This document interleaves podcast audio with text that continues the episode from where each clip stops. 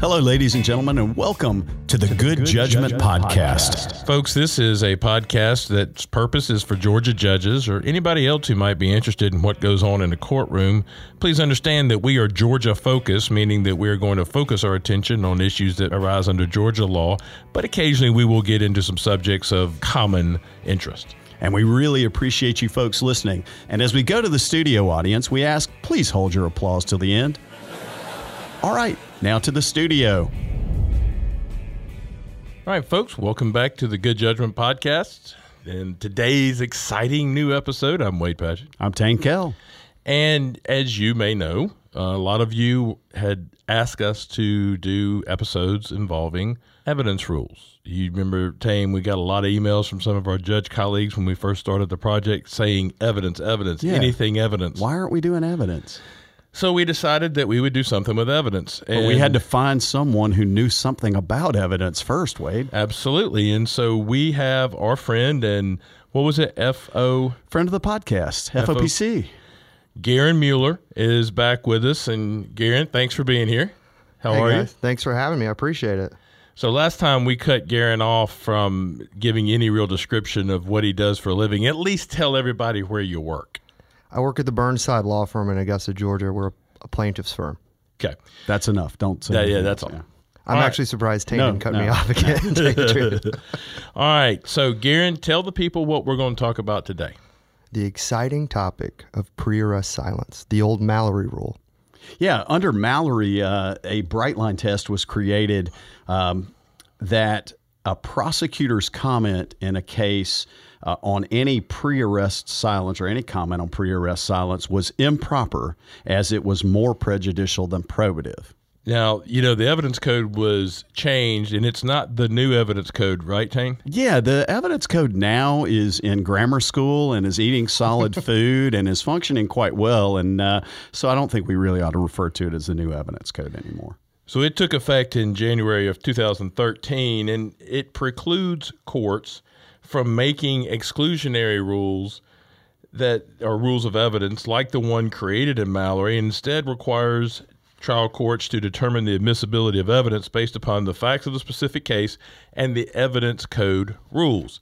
There were unfortunately one of the reasons we needed to effectuate some new evidence rules back in 2011 effective 13 was because we had had a hodgepodge of ways that that the evidence had developed in Georgia. We had some case law, we had some statutes, we had some interpretations of case law. So, long story short, they wanted to throw all that out and, and sort of start anew with the A version of the federal rules of evidence, but then adapted to Georgia needs. Yeah, and even though it required me to unlearn things I had been learning for about 25 or 30 years, I will have to admit that I believe a lot of what was incorporated into the evidence code um, has been really helpful in simplifying some things. And you know, this OR case, ORR um, versus the state, it is not really a rule of evidence so much as it is a commentary on I guess, procedure and how the rules interact with, with the facts of the case. Absolutely. Right. Well, let me give you the cite for it quickly. It's a Supreme Court case here from 2019.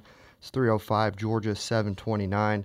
It was written by Justice Nahmias. So, Garon, let's talk about the facts of Orr. Tell the folks the facts of the case, at least as it's as is relevant to the case. All right. So Orr is a defendant. He was accused of brutally beating his wife. At trial, he testified that his wife had actually been the aggressor, had attacked him, hit him with an ashtray in the head, so he responded by punching her a single time with a closed fist. To rebut that defense, uh, the prosecutor repeatedly asked other witnesses about Orr's failure to call the police and basically his pre arrest silence. Also, in closing, the prosecutor commented that Orr had never told the police or anyone else that version of the events. Defense counsel actually objected, moved for mistrial, but the, uh, trial court denied that motion without explanation. So Orr was convicted. He appealed. The appellate court found that the Mallory rule was still the law until abrogated by the Supreme Court. Yeah, the Mallory's categorical exclusionary rule, it's really best categorized as a judicial lawmaking rule. I mean, it was it was essentially making a bright line test the law of the state of Georgia. It excluded a certain type of evidence based on the court's view of policy, um, and it operated only prospectively to cases that came after that Mallory decision. Um, but uh, just understand something. Even though that is a, a very recent case, that case was abrogated by the implementation of the 2013 Evidence Code. The court in, in Orr determined the admissibility of Mr. Orr's pre arrest silence through the lens of the 2013 Evidence Code and not relying solely on that Mallory de- decision. Now, as an aside, this ruling is a great way to analyze the admissibility of any evidence. It, it, it goes through the step by step process that we would should all really consider when determining the admissibility of, of evidence of a statement or really any kind of evidence. So when Orr came out, Garon, you actually gave me a call and, and sent it to me and said, this I wish all the decisions were made this way because they, they go through a process. Well, right. For evidence nerds like me, uh, this is you know the a Bible to follow. It tells you exactly which steps to take. Starts with the 400s, 401 in particular, 402 relevance, and then they go to they go to the specific uh, exclusions or specific evidence rules that may apply to the facts of the case. And I just absolutely love it. I think it's great for any attorney, judge, you know, law student who wants to say, you know, how should I analyze a piece of evidence for admissibility? Use this uh, rule. Use this test. Well, you know, we, we talk about hearsay, and, we, and we've actually had some some evidence essentials on hearsay. The, the court in Orr first considered whether this was an adoptive admission, 801D2B. Uh, now, adoptive admission, that sounds very serious. What is an adoptive admission? Basically, the idea is if a normal person hearing something would respond, their lack of response must be intentional. It must be it must mean something as well. Right. And so if the statement is such that under the circumstances an innocent person, defendant or otherwise, would normally be induced to respond and there are sufficient foundational evidence out there to show that the person heard the statement, that they understood the language. I mean, it wasn't something that it was it was said in in in Japanese. It was said that in a way that this person understood it and could hear it, and they didn't respond. That must mean something. Right. Yeah, like if somebody said, as I'm stopped at a traffic light, "Hey, you just ran over a pedestrian," I'm probably going to say, "Uh-uh." because you know that's something that if I didn't do it, I mean, you know, uh, that I'm normally going to say I didn't do. Right. Well, and then so the court obviously found that there was not an adoptive admission, or they next turned to 801 D2A, which is nonverbal conduct, which can be adopted by the, the party or the party's own statement. So the court found that basically vaguely pointing out that, that if somebody failed to come forward or failed to say something is not an adoptive admission, or that nonverbal conduct intended to be an assertion. And then Tain's favorite rule is Rule 403. Um, you know, the court in this case reminds us that Rule 403 is always the last consideration for a trial court when you're doing an examination of evidence like this. You always need to look at whether the uh, uh, probative value of that particular evidence is substantially outweighed by its prejudicial value or effect.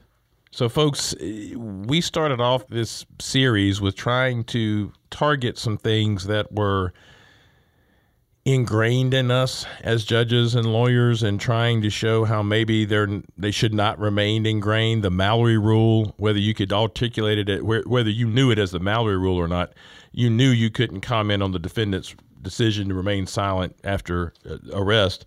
Well there've been some there's been some fallout since then Garon and and so for example we had a, a recent uh, podcast where we talked about autopsy photos. I don't remember if you know if you remember Tain. We talked about some selected trial issues when yes. we when we did our series on how to try a case. Yes.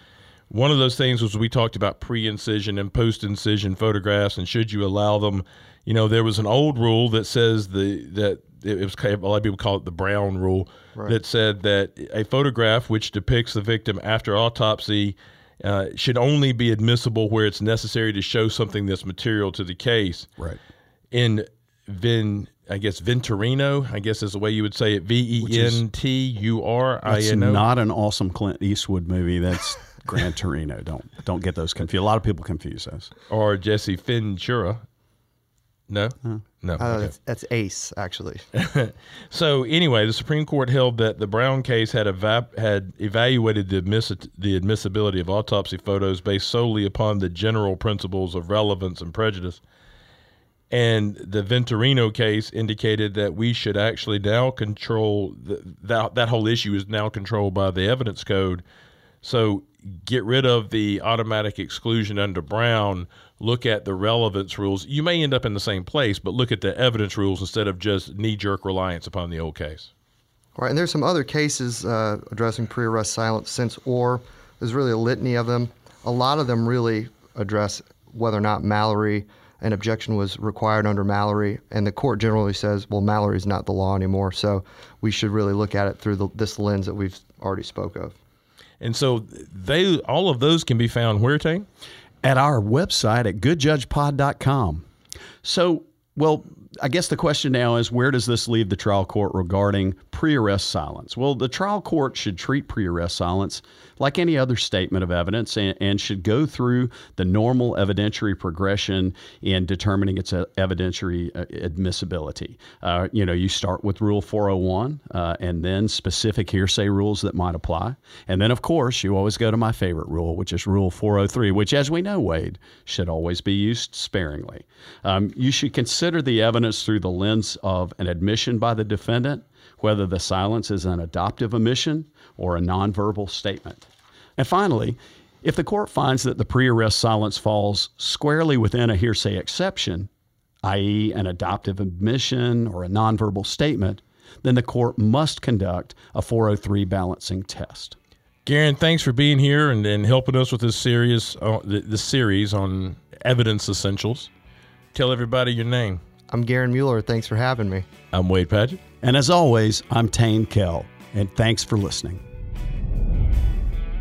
Thank you, folks, for listening to the Good Judgment Podcast. This podcast was originally the brainchild of Mr. Doug Ashworth, the executive director of ICJE. Special thanks to the University of Georgia College of Law and specifically Jim Henneberger uh, for their technical assistance and providing the studio for us. Thanks, as always, to Stephen Turner and Turner Up Media, who does his best to get as much of our stupidity as he can. But he can't get it all. We are eternally grateful to CSCJ, the Council of Superior Court Judges, for allowing us to handle NJO and their support in this project. Folks, these are our own opinions. They represent the opinions of Wade Padgett and Tain Kell and do not reflect the opinions of the Council Superior Court Judges, UGA College of Law, ICJE. Or really anybody else for that matter.